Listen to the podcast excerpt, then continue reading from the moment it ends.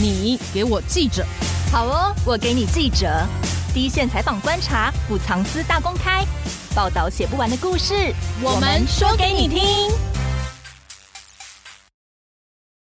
我做地主的部分来讲，我是赞同正经的，嗯嗯嗯，口谈，哦，一公顷三四十万，嗯嗯，啊，这一问啊，较有可能。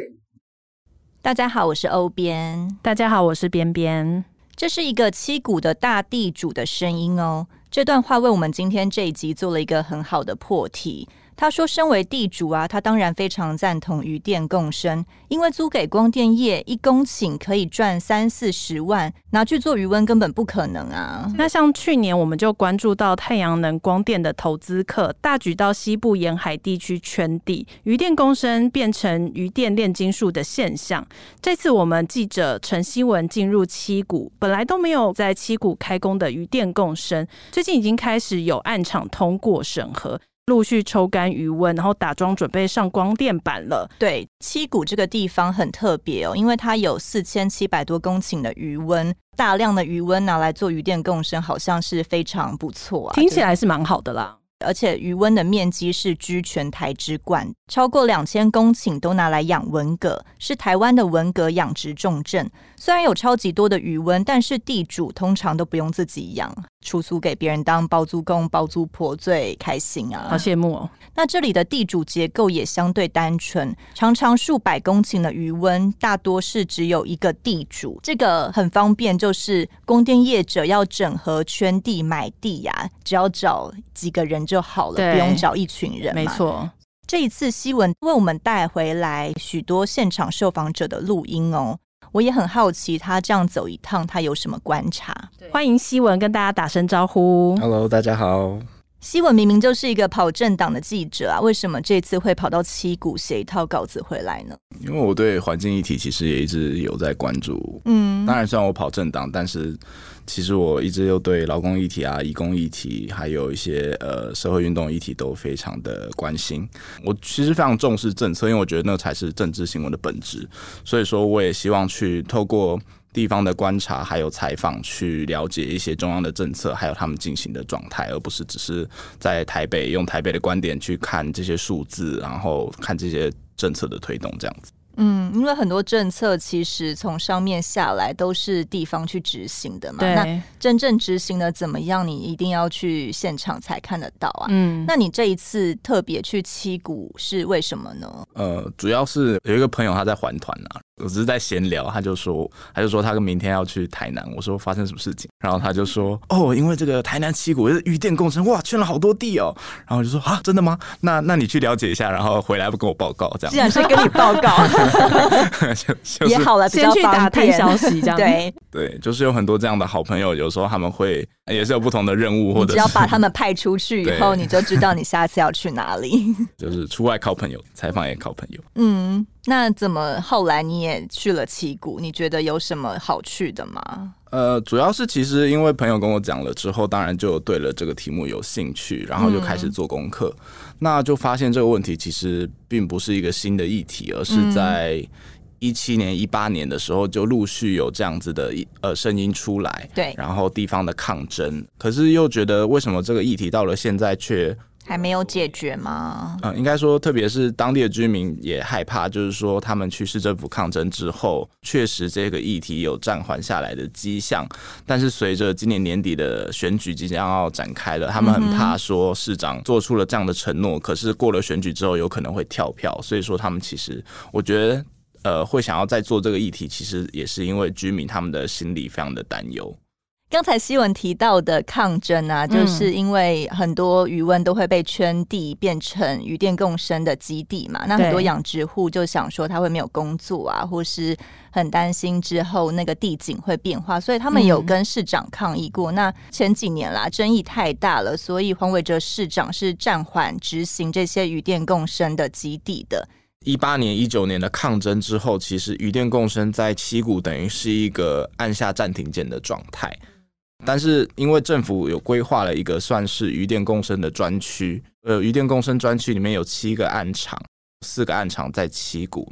虽然因为抗争，他们的审查也等于是申请拖延到，但是因为陆续的这些申请又通过了，所以说他们也开始要动工了。嗯哼，渔电共生专区比较算是跟政府有做一些合作，算是一个示范区，至少我的理解是这样子。然后业者他们中间的协调者是台盐绿能，台盐绿能来找地啊，找业者啊，然后来做这个东西。像其他的非渔电共生专区，就是说业者自行来圈地。今年已经有一个暗场在开工嘛？对，主要是七股三股子段这个部分，这个厂已经在动工了。我不知道你们有没有看到那些照片，就是我去拍的时候，它是算是进度非常快的，已经在打桩了。渔电共生有两个形态，一个形态是你就是把太阳能板铺在鱼温上面，那还有一种形态是你要整个鱼温抽掉，然后你要盖支撑太阳能板的支架，然后呢再把水放回去，然后再把那个太阳能板架在上面。哦，所以说有这两种形态。那日本的话，通常是以这种铺盖的形态为主。但是台湾的话，通常都是以这种支架型的形态，架高型的，对对，架高型。像两个差在哪里啊？因为我们这边的气候可能比较剧烈，或者是有常常会遇到台风，嗯，怕太阳能板飞走。对，像那种铺盖型的，当然就是听起来就非常的比较脆弱一点哦。对，但是如果是支架型的，可能承受力会比较高。那你这一次去七谷几天啊？大概三天两夜左右。其实就是在七股这整个地区绕，嗯哼，余电共生的大部分都是暂缓的状态，所以说就是这个三股子段这个暗场，我就去看看他们现在进度的状态是怎么样。当然也有看到的就是很多的农地，农地发电的部分，很多呃农地都已经盖起了太阳能板这样子，对，因为他们这个部分是没有暂缓的。希文自己有说，你只是在农地共生的预定地旁边拍个照，就有人来关切哦。对，因为就是想要拍一些施工的画面。那其实这个这个画面现在在七股其实是不难拍到，嗯，只是说就我们刚好经过，然后我就跟我朋友说，哎，我要下来拍照。他说好，然后就开始拍照，然后就工人就会一直看我，想说你要干嘛？对，想说我要干嘛？是不是要来检举我们这样？然后我工头就走过来就说。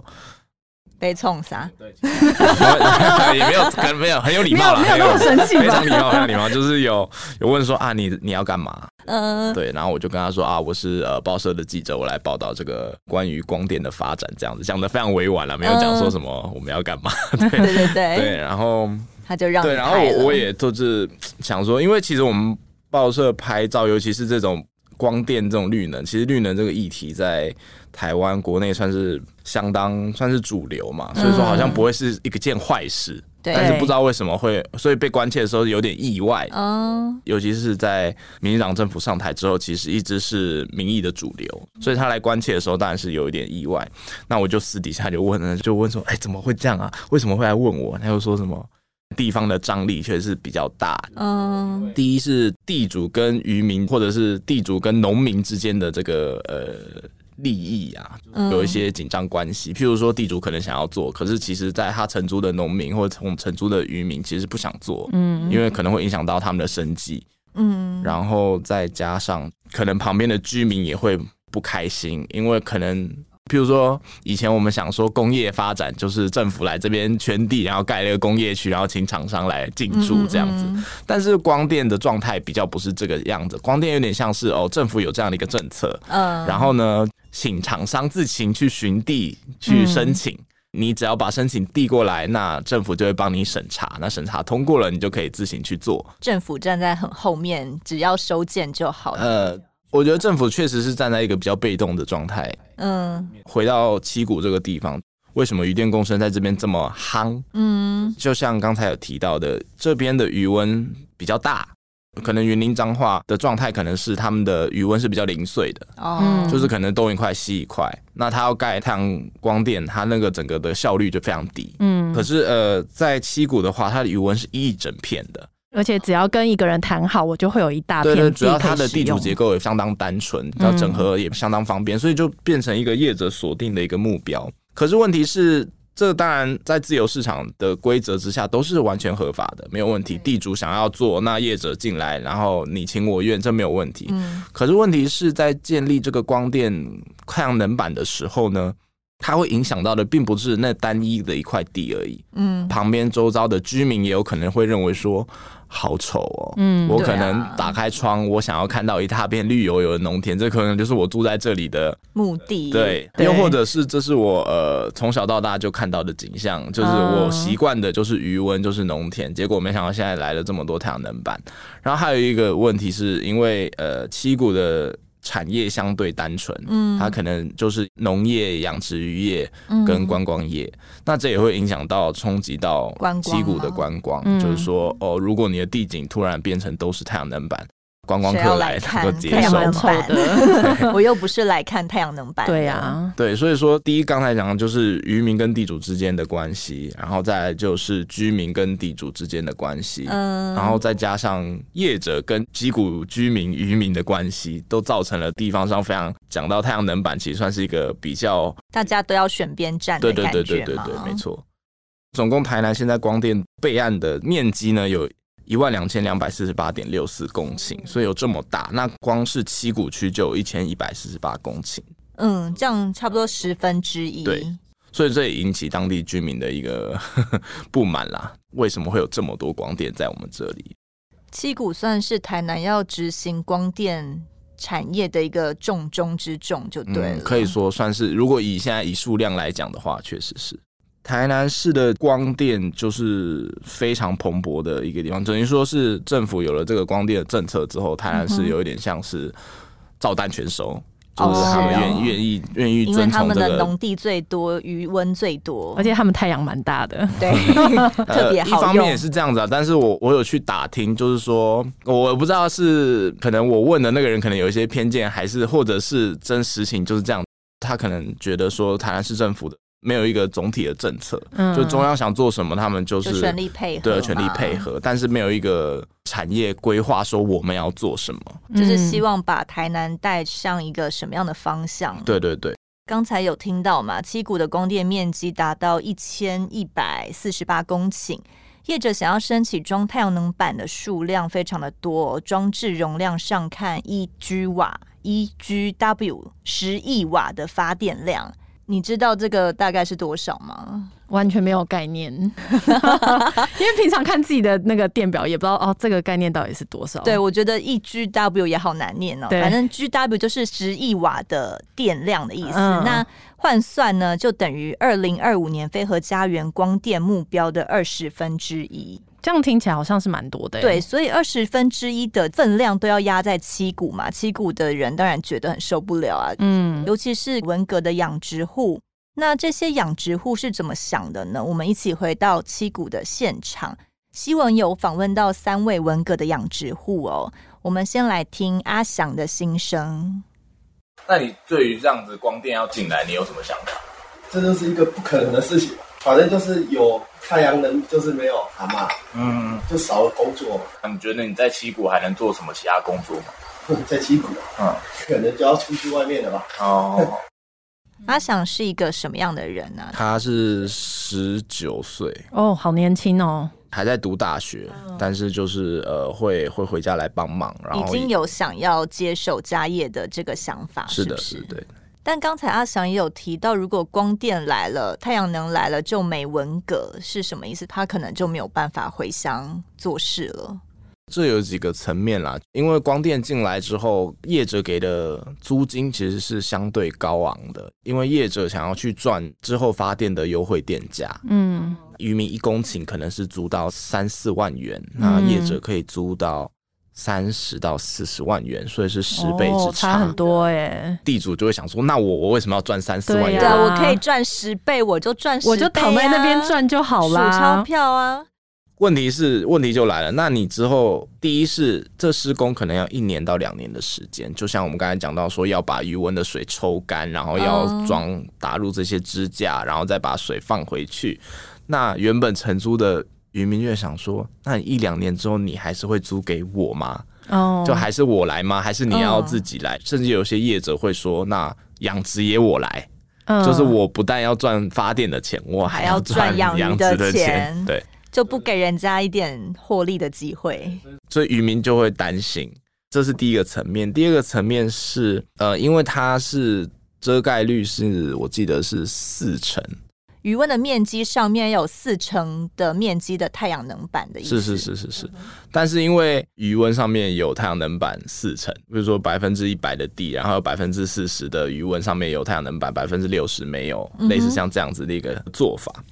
嗯、很多渔民的或者是地主的想法就是，我们就把那四十就放弃了，就做太阳能板，然后百分之六十就养鱼、养文蛤、养什么。嗯、就是说，我们就等于放弃百分之四十的地啊。那这样子不叫做鱼电共生啊？这样是直接放弃了可以养殖的地方。呃，这叫鱼电同生。然后它叫鱼电切割术吧？对啊，就是电是电，鱼是鱼，但我们没有要共生。我确实是有听到这样的想法，就是说他们对于共生这个东西有点迟疑。嗯，就是说能不能达到共生这个目标？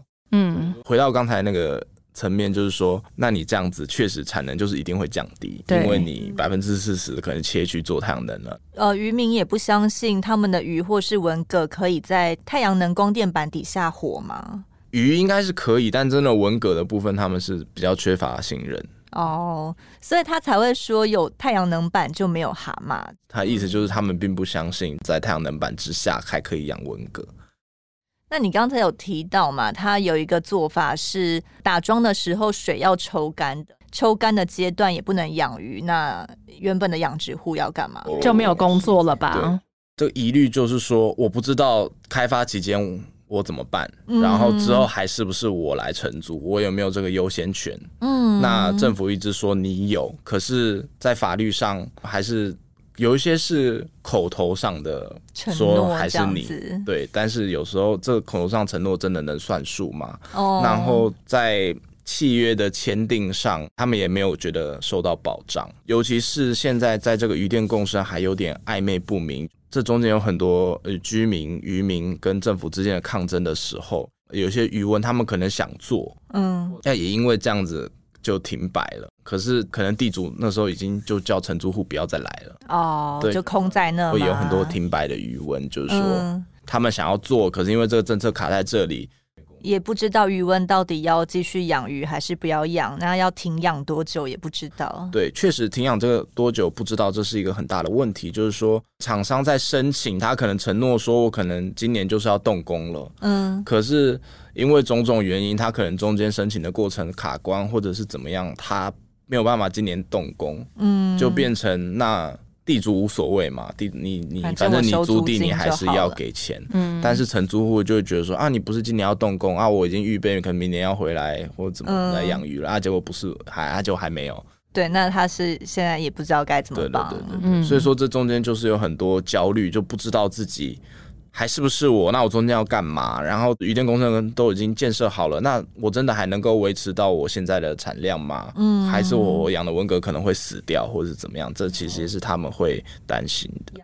阿翔本来都是一个即将要回来青年返乡成功的例子了，嗯，可是现在就悬在那边，他也不确定他毕业以后未来的方向，因为他的余温是租的嘛。那我们先来听听下一个阿刚的心声，他也是一个青年返乡接手余温的例子。他不同的是，他的地是自己的，但他还是也有一些担忧。我们来听听看他怎么说。诶、欸，我们现在养殖面积，现在我已经说比较少了。我现在这边剩五甲五甲多啊，对啊，然后后面那边后来就是因为地主他们有要想要做光电的部分，所以我们就。就切掉了，对对对，嗯，我们就分分割完成，应该是有打击到、冲击到你，一定一定有啊，对啊，因为养殖面积变少，当然就是收入会减少啊，大概减多少？应该是有减减减一半哦，差不多减一半，嗯，那你怎么看这个光电这个要入场进场这样子？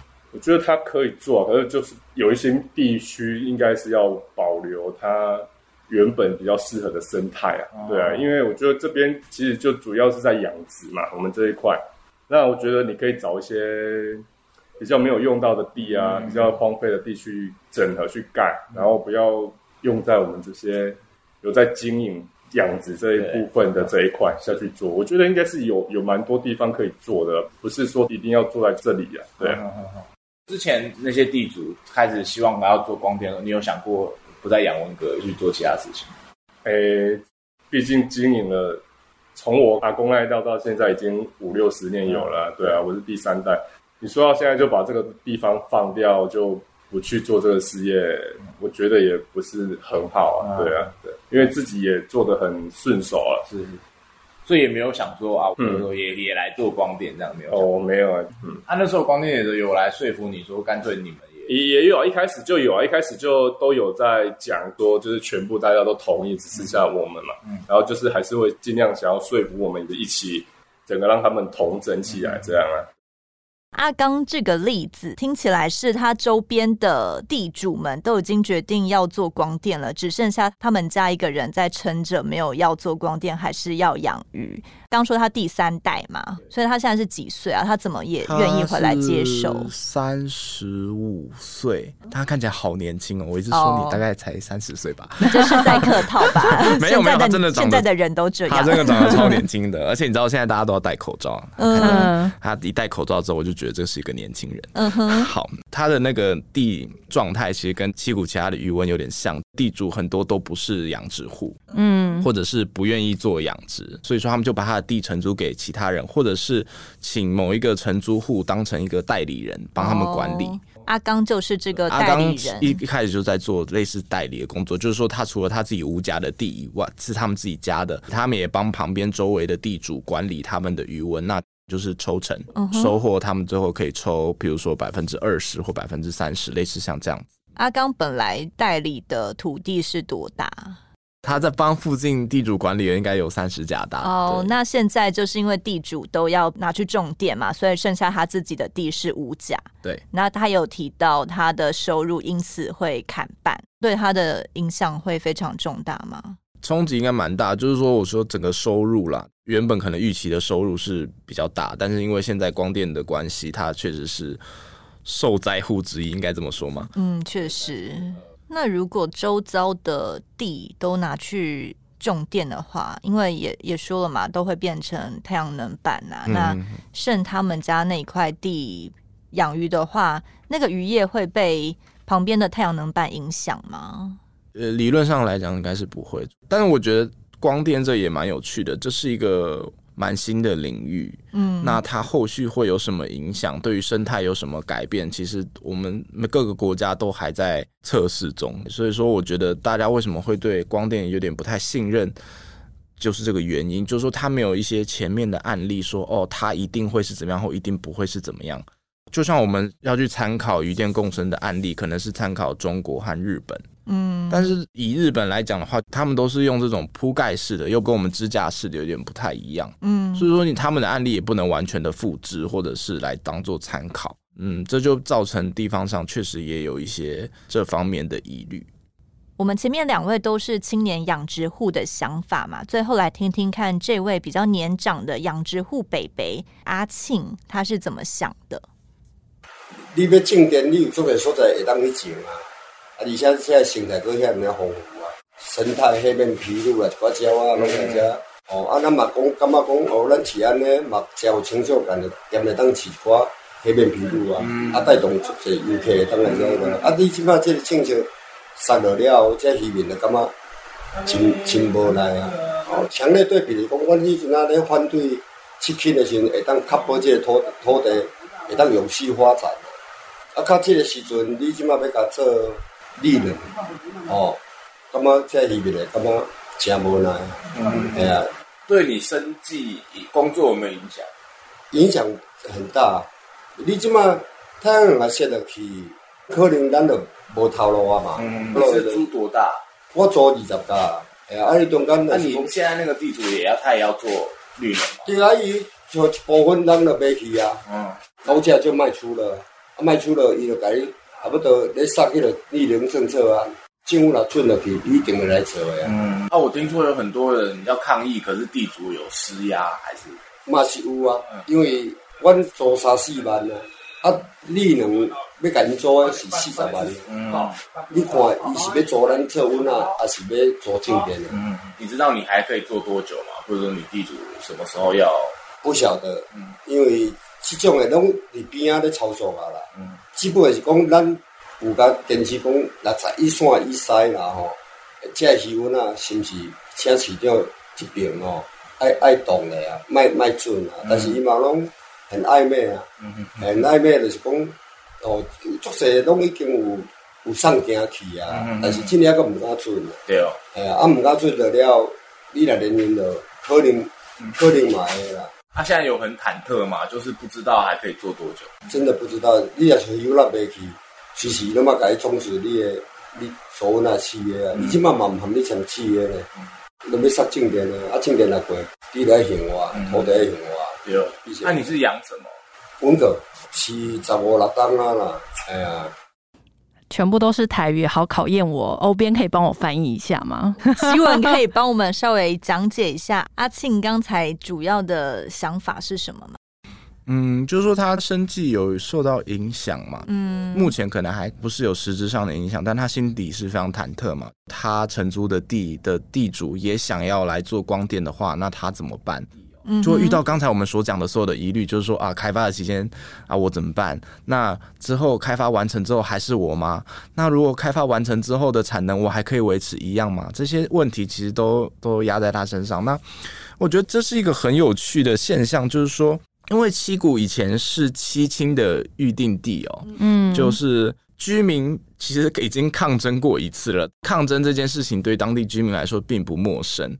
阿庆刚才有提到他有去抗争吗？是，就是在一九九三年的时候，这个东地市集团所属的东展兴业公司有提出一个投资计划，嗯、那其实就是要来在七股这个在这个地方开发轻油裂解厂。七七轻对。嗯那时候居民就开始抗争啊，但是我我我想要讲的意思不是说绿能跟七星是一样的，只是说他们对当这个产业进驻到一个地区的时候，如果它没有一个完整的配套，它对居民来说冲击是一样的。对，就是当初七星来的时候，也是说哦，我们要盖这个滨南工业区。那农地就要转化成工业区，这个渔温也要转化成工业区，然后渔民和农民就说啊，那我的生计怎么办？嗯，然后我我以后还能够工作吗？那那怎么办呢？可是你现在光电进来，你说要渔电共生，你说要农电共生，可是他对居民影响也是一样，他对他们的冲击是一样。他想说，那我怎么办？我以后生计怎么办？我以后他直接盖好了，我还可以，我还要可以做这个工作吗？嗯，所以我觉得那个阿庆的无奈就是说。哎呀，我以前抗争过一样的东西，现在只是换了一个名称。嗯、虽然可能绿能相对来讲，相对于以前那种工业七轻那种，当然是好很多。嗯、但对我的冲击是一样的、啊，我还是，我还是会担心我的生计。对，回到刚才我们访问了几位年轻人哦，focus 在这个部分，就是因为我们对于农村的想象太狭隘了。嗯，我们一直都觉得他们可能是呃一个凋零的村落，或者是一个。没有办法依靠农业或渔业而生存的一个聚落，但其实不然。其实如果他们能够。有一个很蓬勃的产业，他们其实不需要其他产业的进驻，不需要靠别的东西来帮我们发展。我们自己的产业够好的话，是都可以赚钱。是没错，我只是觉得这个有一点讽刺，就是说，当政府不断在强调说我们要让年轻人返乡，我们要、嗯、我们要做这个社区再造啊、农村再造啊，嗯、然后好像这样才能够让年轻人回来。说其实已经有一群年轻人，他们是想要回来，而且是传承这个渔业、农业的这个部分。分的时候，你又不让我回来，对，我们又还要再用城市人的东西把他们赶出去。我确实觉得这个是一个很奇怪、很讽刺的点。嗯，对。然后再回到刚才阿庆的这个部分，那阿庆他抗争了两次，他抗争了七轻七，然后现在又要抗争光电，所以说政府其实应该要有一个。我们不是说绿能不好，我觉得大家都支持绿能是一个未来的方向，因为会减少污染。但是你政府真的需要一个更完整的配套，一开始就要跟这些人说清楚，说哦。你的生计会不会受到保障？你可以怎么做？然后应该你可以去哪里？而不是哦，已经都已经进去了一阵子，然后有了争议才突然说哦，那那其实你可以怎么样？你可以哦，我们是保障你的生计的哦。那可是问题是，渔民就想说，你都已经进来了，那我怎么相信你？嗯，就是我觉得这个信任关系没有建立起来，我觉得对于绿能发展是一个很大的遗憾。我们不能一味的一昧觉得哦，绿能超棒，啊我们就就做就对了。所有人都要力挺。对对对对，但是它其实是需要一个总体的规划的。嗯，显然政府在总体的规划上并没有做得非常的完整。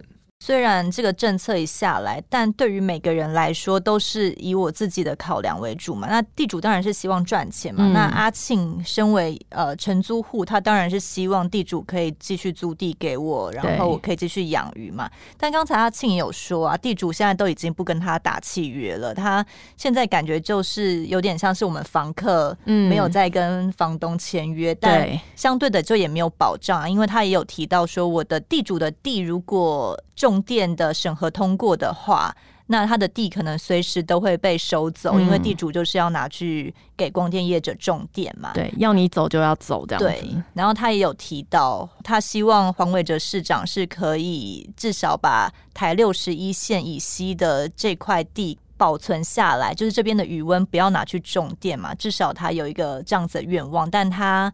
也很担心，你当初承诺暂缓说不要开发，但你一连任以后会不会就就是又跳票骗我？对，嗯、就原本说好的又都没了，他是不是也都有一些这样子的疑虑啊？确实，但我觉得我先提这个暂缓这个部分，我觉得政府的暂缓的承诺实在是太廉价了，哦、就是因为我最近也有发生这个苗栗的昆鱼垃圾城掩埋垃圾掩埋场开发案。嗯，他这个也是二十年前政府承诺说要暂缓，就是因为当地居民不愿意垃圾掩埋场盖在呃苗栗龙生村这个地方，因为这个垃圾掩埋场非常靠近当地的水源，那当地是以农为生，确实有这个疑虑，怕就是如果这个呃对呃整个设备没有很完善的话，可能会污染当地的水源，那等于是当地的整个农业就泡汤了。对，所以说。当时就在强烈抗争下，苗栗县政府就暂缓。嗯，可是这个案子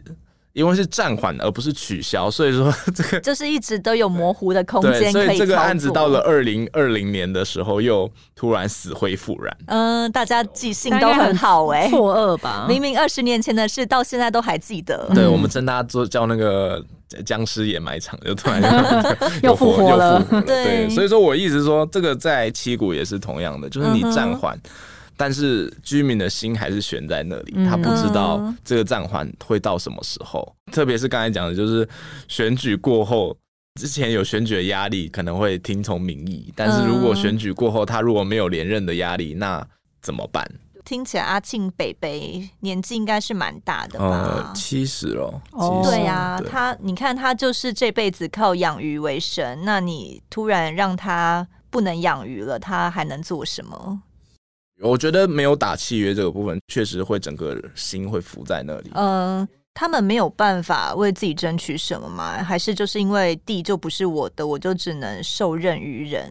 看要听地主的，还是听光电业者的？我访问到的是，他们确实有说要签一些契约，保障说你有优先权，但这些契约都还是没有让居民安心。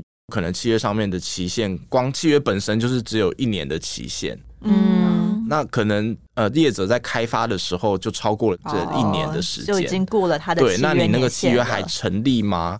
那他是不是又变成像是类似一个口头的承诺？嗯，而且我觉得这个也蛮有趣的啦，就是说，呃，为什么现在抗争声音比较弱？至少我听到的是这样子，就是现在七国抗争声音比较弱，是因为有些抗争的渔民都已经先被地主就先排除了。排除的意思是什么？地主就会觉得说，我就是要来发展渔电共生。嗯，那你为什么要抗议？那你既然这样子，那我明年就不租，明年就不租给你了。那我租给别人，或者是我自己来做，或者是我就干脆不不养了。这样子、哦、都会有这样的情形发生。已经有一波失业的了，是不是？我不敢说失业了，但确实是应该收入会减少。哦、然后所以说现在渔民也都比较。不敢不敢跳出来说话，这样子比较不说，这样好委屈哦。嗯，另外部分我好奇的也是，阿庆有特别提到台六十一线以西，他希望保留嘛？那台六十一线以西是一个什么样的地方？台六十一线以西的部分就是是属于呃七股文革养殖的重镇，嗯、就是他们这边都是养文革的比较多，应该七七八成吧。刚好阿庆租的地也是在台六十一线以西的部分，是是是，所以说他们当然是想要确保说自己的工作存下来，就是养文革这样子。嗯嗯嗯。刚刚其实阿庆前面有提到这边的生态其实蛮好的，他说都会有一些黑面琵鹭啊，嗯，可是是不是呃有了光电之后，可能这些生态就会被破坏掉呢？他还特别可爱。他还说什么？因为他养鱼嘛，然后让黑面琵鹭有东西吃，他蛮有成就感的。哦，那个地方是黑面琵鹭过冬的地方。嗯，那因为呃，黑面琵鹭就是濒临绝种的动物嘛。嗯，这也是讲到渔民的不信任啊，就是说他们觉得现在这个生态很好啊，嗯，就是一个很喜欢，就是一个很完整的生态系。他们真的不知道说，如果今天盖了太阳能板。是不是还能够维持这样的生态？那会不会影响到黑面琵鹭？因为黑面琵鹭一方面。当然也是很很棒的自然景观，那、嗯、一方面也是他们当地观光产业的一环。他们会质疑说，那太阳能板盖起来之后，这真的还能够维持吗？还是说会不会有什么变化？这些都变成一个未知数。那可见政府当时都并没有做好考量进去好的说明。嗯，就算我们今天说哦，真的没有影响，但是显然居民是不买单的，不相信的。嗯、为了发展光电破坏生态这件事情。是会发生的吗？嗯，呃，比如说政府的政策规划考量，或是专家学者的观察。嗯，我觉得现在最大的问题就是政府并没有一个整体的评估，说到底会不会影响到。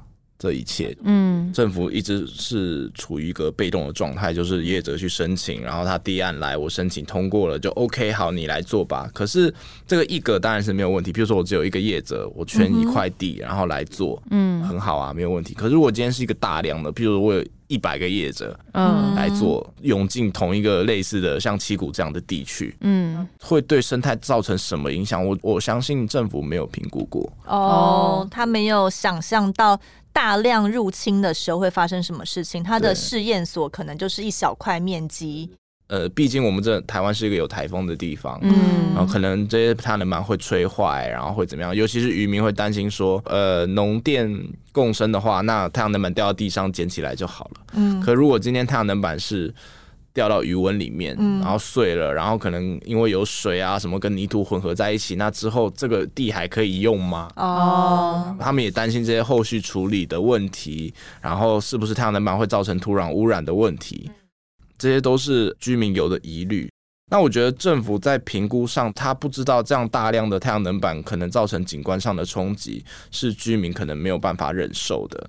嗯，它造成的景观可能是居民想说，哦，我就是不想看到这么大片的太阳能板出现在我家旁边。对，然后那为什么我也没有想要在我的地上发展这个太阳能板呢？那可是因为我就是住在旁边，我但我还是受到冲击了。嗯，可见政府在一开始的时候确实是没有做到这个相关的规划，譬如说有一个。总量管制说哦，这个地区就只能有多少太阳能板，或者是怎么样？这是一个整体国土规划的一个概念，但显然这个概念并没有应用在现行的再生能源政策里面。嗯，就导致现在大家都觉得七股圈地很方便，都涌进来。嗯、那一涌进来以后，政府好像也还慢半拍的样子嘛，它并没有一个比较好的配套去处理刚才讨论到的这些问题，该怎么办？嗯呃，我可以讲一个我以前采访的经验。那时候我去荷兰采访他们建设他们的自行车道，嗯，那时候就有到一个比较算是比较新建的城市，在可能在阿阿姆斯特丹旁边，然后他们就是自行车道很晚才开始建制。当他们终于把自行车道建制好的时候，居民都已经开车了，他们觉得他们都不选择骑自行车了。嗯，所以说政策先行，就是这种沟通或者是这种协调，一定要完善了，才有可能让政策去推行。对，我觉得七股的部分也是这样，就是你一开始就没有做好说明，你就是让它先进行了，然后进行到出了很多问题，比如说抗争，比如说文革的养殖、土地的景观、呃渔民的生计。最后才匆匆来说，哦，这个没有问题啦啦，或者是哦，我们会有什么样的措施都就是这样的慢慢拍，让渔民和居民都非常的没有办法接受。他们就也已经不相信政府会秉公处理了嘛？对，没有错。尤其是抗争的时候，其实我在翻以前一些新闻啊，还有论文的旧资料的时候，就会发现其实他们有开公听会，嗯，然后当官员要解释的时候，这些渔民就走了。哦，根本就不想听。对，根本我想要跟你沟通的想法都没有，因为我就觉得你讲的都是谎话。讲、嗯、到一个重点，就是说你再生能源政策有时候可能不是我们想象的技术上的问题，嗯，而是人的层面没有做好。不管它是公关也好，还是呃政策说明也好，当你这些东西没有在对的时间点去做的时候，其实就整个整个政策是会 delay 的。嗯，而且我们现在的光电发展建制的速度也已经 delay 的蛮严重了。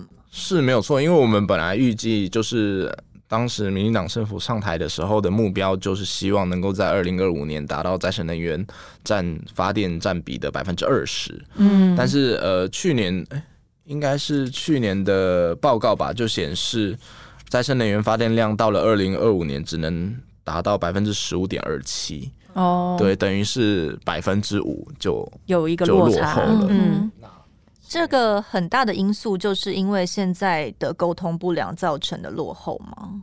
这是一个很大的主因，就是说不完全是技术上的问题，有时候人建制啊什么，但是你因为你前期的政策沟通不够完整，导致后来的抗争，呃，不管是风电、光电都一样，都有发生类似的问题。然后结果造成的就是你整个整体政策的大落后。对，嗯、我不知道你们最最近有没有看那个什么，有一个韩剧《非常律师与英语》。嗯，欸、反正他们刚好在里面有一集就是讲到环境议题，嗯、就是说呃，政府就是想要在一个村盖一条路叫幸福路，嗯，他就这样笔直的设计，这个路就是直接穿越一个村子，村民就出来抗议，然后我就觉得说啊，这个就是七股啊，哦、对，就是。他们就觉得说，哦，这个已经符合全国的利益啊，嗯、然后我们就是也不需要跟村民沟通，村民就是应该要买单啊，类似像这样子。对，就是我明明也是为了国家好，你们干嘛不愿意配合？对对对对对，我觉得这个其实这跟呃各地的这个绿能的政策都有点相像了。我觉得跟地方的居民的沟通就是强烈的不足。那你说要怎么样来补救？我是觉得这这是一个政府现在必须真的要思考的难题。这个政策还是要推行，那还是要跟居民呃来协调。那我应该拿出什么样的诚意？像现在，因为民团跟政府有达成协议，做这个环社检核的机制。环社检核是什么？环社检核就是说，比如说我们先来居民跟政府来沟通，哪些适合，哪些不适合，然后来规划出一个区域，就是一个总量控管的概念啊。一个区域里面不能所有东西都。就申请来盖渔电共，政府都买单，都是都 OK，嗯，就是说哪些是可以，哪些不可以，这其实就是政府前期应该要做的事情，但是我们现在中期的来做这样子。我相信居民也都希望国家好，所以说他们也愿意来沟通，只是你不能就是有点强迫式的。像一开始那样的做法，就是都让业者先来申请，然后等到抗议了，好像会怕，那我们先暂缓这样。对对对对对对对，我觉得这个就是一个不好的开始。但是现在就是考验政府的智慧，就是说能不能在中途的时候再再挽回。七股的在地人到底是怎么希望与绿能一起共生呢？我想就是有限度的共生吧。哦、我相信他们想要的是一个比较全面性的。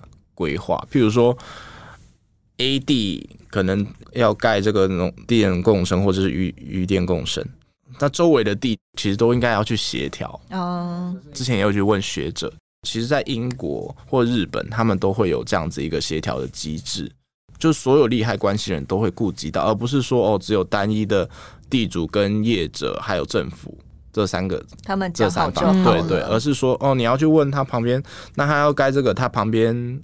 OK 吗？还是说他需要什么样的，不管是补偿，还是说他觉得应该要怎么样修改，他比较能够接受，对他比较不会有影响的。然后学者也提到说，就是在英国，他们是真的以地方的景观为主，就是说他们是以地方的特色，譬如说这个乡村就是以观光、以它的山景漂亮而著称，那你就不能你的你的这个绿能的发展就不能够去影响到它当地的这个特色，嗯、就不能把山都挖光了，然后跟我说我以山景著称这样子。对，我觉得就是一个环境优先的思维想法，嗯、而不是绿能优先。现在我觉得台湾的状态就是绿能优先，我们就是要冲绿能，绿能最棒，绿能好棒棒，绿能绿能最大了。对对对，对，对对对，除了绿能，你们其他先不要跟我谈，这样退到后面去。对，那。当你有了绿能第一的思维的时候，说实在的，那确实就是会产生不同非常多抗议的声音。嗯，那你要去压，我觉得最后就是得不偿失，最后就是你的政策，就是你的百分之二十只能达到百分之十五。我觉得刚才听下来啊，主要是其实像英国或是国外，他们主要都是。政府会去主导这件事情，嗯、那我觉得我们就是因为政府没有做全盘的规划嘛，或者是环评之类的，嗯、所以现在等到有这么多问题才去解决，你不觉得更耗时间吗？的概念，对啊，而且你看台湾的土地就这么大，对啊，然后人口又密集，可是我们如果把很多土地都拿去盖光电啊，或是做一些特定利用的话，代表它可能以后就不能够生产粮食了，或是你可能到最后。呃，光电板拆除了以后，你可能也没有办法真的恢复到你本来的山的面貌啊，或是田野啊，或是余温的面貌。嗯，土地就这么大，那我们能够留给未来的人做一个什么样的利用呢？还是他们就只能承接？好，我之后就是这块地都是光电板，那我就不能做别的用途了。对，嗯，这好像也都是要在更全面的思考的。对，我好希望我以后的后代啊，嗯，他们讲到七股，嗯，我。希望他们是可以记得，比如说七股还有盐田，然后还有一些文蛤，还有一些余温。嗯、然后，譬如说想要去呃看看大自然的时候，是会想到七股，而不是只想到说啊那边都是一片一片的光电板，那没有什么值得去参观的地方。我不希望以后那边的环境生态变成这样。嗯、对啊，我们如果到时候去七谷玩，都只能看光电板，可能就会直接绕过了，应该就不会去了吧？对啊。那今天很谢谢希文跟我们分享他在七股的所见所闻。对，今天谢谢希文，嗯，谢谢，拜拜，拜拜。更多精彩的报道，请搜寻 VIP 大 U 点 com 联合报数位版，邀请您订阅支持。